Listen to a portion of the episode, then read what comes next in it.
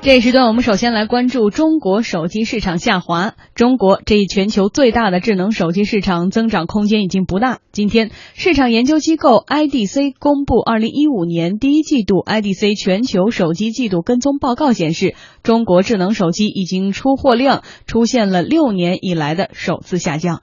今年第一季度，中国智能手机出货量接近九千九百万部，同比下滑百分之四点三。虽然智能手机出货量还在增加，但是增速已经明显放缓。业内专家洪波认为，中国智能手机渗透率已经达到百分之九十，这个市场已经饱和。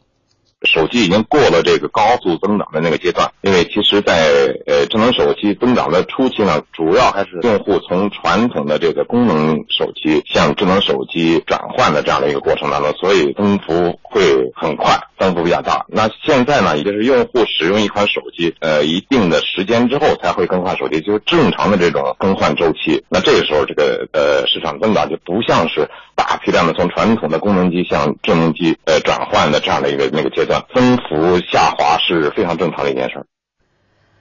用户购机量只是导致出货量增速放缓的一个原因。在易观智库分析师朱大林看来，手机厂商释放库存和运营商补贴下降，让中国市场被迫进入了调整期。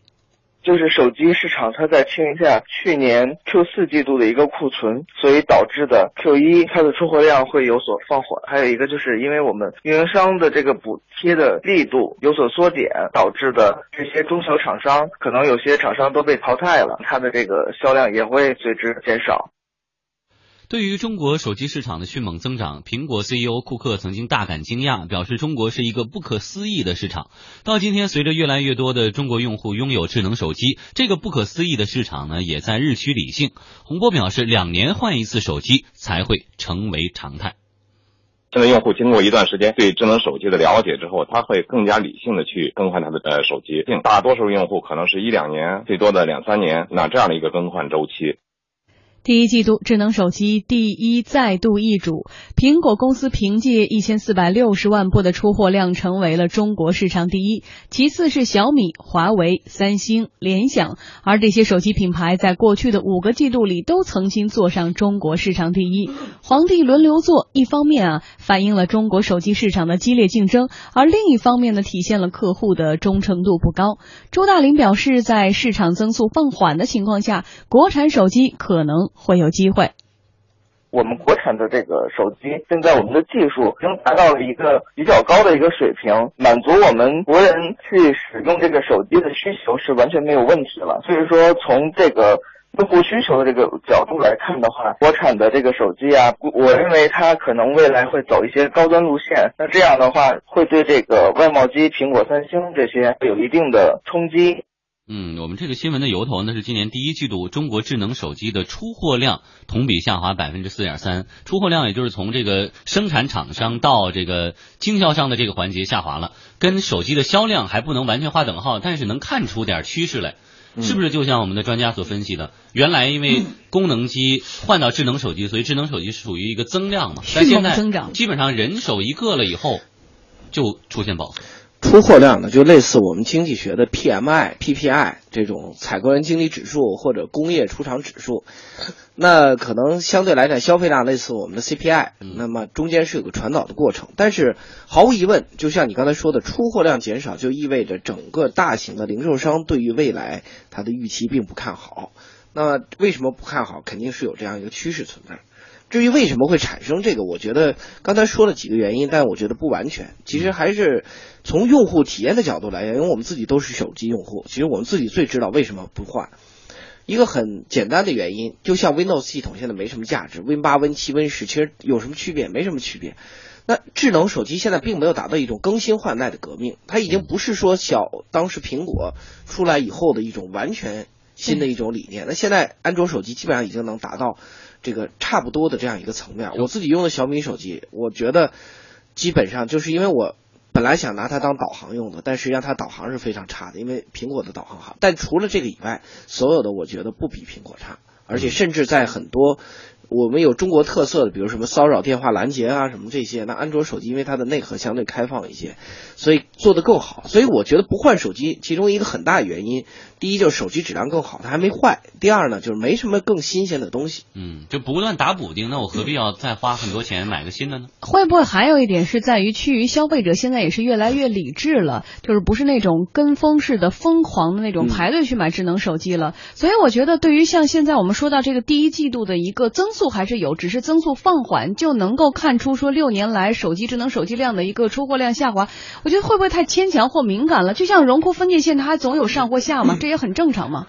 呃，我还是觉得不是消费者更理性了，之所以没有背叛，是因为背叛的理由还不够。嗯，就是背叛的诱惑还不够。嗯，呃。但是我们看到的是，会不会也像刚才分析师们分析到的，可能接下来对于这个智能手机的这种，可能说大大举全民都开始换手机哈，就进入智能手机这个时代已经过去了，从无到有已经过去了。对，现在是从有到更有，或者是更好的一个阶段，可能以后是不是就正常？比如说两年换一个手机，这也是一个正常的迭代的一个速度。我觉得你看啊，智能手机其实是两，就是现在的未来的潜在用户还是两类，一类是现在已经有不错的智能手机，另外一类是现在还没有智能手机的。那么后一我们先说后一代，后一代更多实际上是偏远地区的相对低收入的用户。那么这个低收入用户用到智能手机，它不是说简单买个手机的问题，它可能要网络的支持。比如说你去山里头很破的地儿，你的 WiFi 网络肯定支持不到的。同时你的需要可能你也达不到那个层面。所以说这些人的这个需求是一个缓慢的线性的增长。但是呢，对于那些已经有智能手机人，其实他仍然很敏感。就如果你有更新鲜的东西，比如说。之前苹果六当时曾经传出往那一摆，它就有一个全息的东西打出来。说实话，要真的有那一个东西，那我把现在手机就马上抛弃掉，马上换一个新的。那就是一个，就是我觉得技术革命还没不够，就是说。还是新的产品或者说技术的更新换代，现在到了一个相对的平台期了。小打小闹的，对。嗯，但是我自己用手机的一个感受哈，我真是觉得大概智能手机用个两年，你就真的得换了。因为卡嘛。对，因为卡，而且它这个苹果不是经常要让你更新换代吗？那叫算什么？它就是软件推硬件，硬件推软件。对对对对。就是你不是没用坏，但是我我的新的软件更好的系统，你已经带不动了。对，它就有时候就卡那儿，升级不了。这是原来所谓的摩尔定律嘛？就是说这个英特尔和微软两个之间互相走嘛。对。英特尔不断的在。升级，那么微软不断在配，那么转转转，微软出了新的东西的，原来的这个硬件就不行了，不断在走。但是你从另一个角度来讲，这确实带动整个经济在短期内的科技水平高速的发展。但从另外一个角度来讲，它也带来巨大的能源的浪费。你想想，我们的四八六、五八六，甚至这个奔腾一二代，就谁家里头，我我是一路走过来的，我到现在家里头还有一好几个。废旧电脑现在所有的都跑不了，但是你说基本的，我就仍然敲敲文字这些功能，其实也都能满足，但你就用不了。用不了的原因其实就是因为 Windows 系统。加了太多庞杂无用的东西，但是你别忘了，这些东西全部都是利用人的资源，人人类社会的资源来做出来，所以从节能环保的角度来讲，这也不是一个非常好的方式。所以现在手机提醒我要更新系统或者更新软件有更新版本，我都非常谨慎。我说有一天给我手机更卡了，你给我换手机啊！但是你也没办法，因为你不知道在哪下，你就给你点了。对，嗯，市场的逐渐饱和，利润是越来越薄啊，手机的外来户们却是越来越多。先是空调企业格力跨界做手机，引爆格力智能家电应用程序，而后呢，沉寂一年的贾跃亭发布会呢，连开一天，一口气推出了三款中高端手机。现在被做硬件坑过的三六零与酷派合资推出了奇酷手机，明知山有虎，为何偏向虎山行呢？我们来听听乐视老板贾跃亭的表。态哈，他说呢，总要有人超越苹果吧。时代的变革，终究需要有人能够来跳出第一步，所以我们来了，我们想试试。最重要的是，我们能够创造全新的用户价值，因为我们要做的绝不仅仅是台手机。我们认为，它不是台手机，而是一个完整的移动互联网。生态系统，而乐视的移动互联网生态系统的特点是开放的闭环。我们希望能够用开放闭环的模式，引领手机由智能时代真正的跨入生态时代。因为业内专家洪波认为啊，做手机就不怕自家的应用被屏蔽了。一个是手机本身，它重要性其实越来越明显。呃，智能手机成为一个呃一个就是中枢，你来控制其他的这种智能设备。你比方说控制家庭的里边的电视啊。那么这个时候，我觉得就是很多过去可能它在呃相关的产业里边去呃耕耘的这些公司，他们会发现，哎，他们很很可能会受制于呃一些手机企业，所以他们会希望自己也来做手机，那么能够直接的影响用户、控制用户。嗯，但是呢，洪波也有一个担忧，做得出呢，其实悬念不大，但是呢，做得出并不等于就能卖得好。那个就是个概念而已。智能手机本来就是一个呃生态系统，比方说苹果从一开始推出 iPhone 之后，很快它就推出了 App Store，你就有了这个应用商店，有了这个大量的第三方的开发者，大量的第三方的应用，它已经构成了一个生态系统。事实上，乐视、三六零和格力这些外来户发力的目的，或许呢不在手机本身。从市场需求来看，消费者呢已经不满足于智能手机的基本功能，国产手机正在寻找脱离机海战术的突破口。现在的菜鸟外来户们也并非赤手空拳，以往积攒下来的内容、硬件和渠道资源，就像一块肥沃的土壤，手机呀，只是在上面长出的一颗新芽而已。嗯，所以我们刚才在分析说，智能手机可能是趋于一个饱和或者是一个理智的状态了。呃，我们看到了这个出货量的下降哈，但是呢，这么多的这个新的菜鸟又涌入到这个行列来，这又说明了什么？说明盘子足够大，你只要有点特色都能咬一口。嗯，就是还不是一个，因为现在手机相对来讲可以说。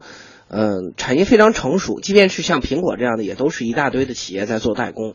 那么，他们有的人开玩笑说，在深圳 转一圈，你基本上所有的配件全都能配齐了。当然，这某种意义来讲，也是中国的现在制造业发展到一定水平的程度。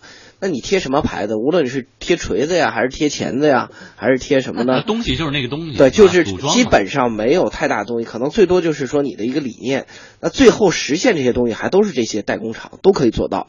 所以在这种情况之下，其实它的竞争，如果你不是那种真正深入到技术最深层面的这种，像苹果的这种苹果 iPhone 四的出来，包括后来的一代一代在走，那么你基本上其实就是一个很低层面的竞争，就像的一堆的水果安卓机一样，嗯，就大家都是你我可能这个事儿大，那个什么，反正总之各种各样很低层次的这种差异，但是呢，这种差异还是存在的，因为只要你足够便宜。那么还是有足够人要。其实从另一个角度来讲，我们中国可以说相对是手机竞争最残酷的地方之一。我们那个时候去欧洲或者是去其他的呃美洲啊或者其他除了美国以外，你可以看到大家拿的手机其实还很多人还是非常旧的。嗯嗯。至少跟我们同等收入的人用的电子产品比我们落后好多代。我们不说那些比我们收入高很多的人，但是同等收入的人和中国人相比，那中国人、日本人、韩国人更喜欢这种现代的科技产品。嗯，所以在这个角度来讲，那本身你如果能够更好的打开外销的渠道的话，那还是有很多机会的。对，十六点我们节目中说到的全球人民对于电子产品的关注，中国人是排在了第一哈。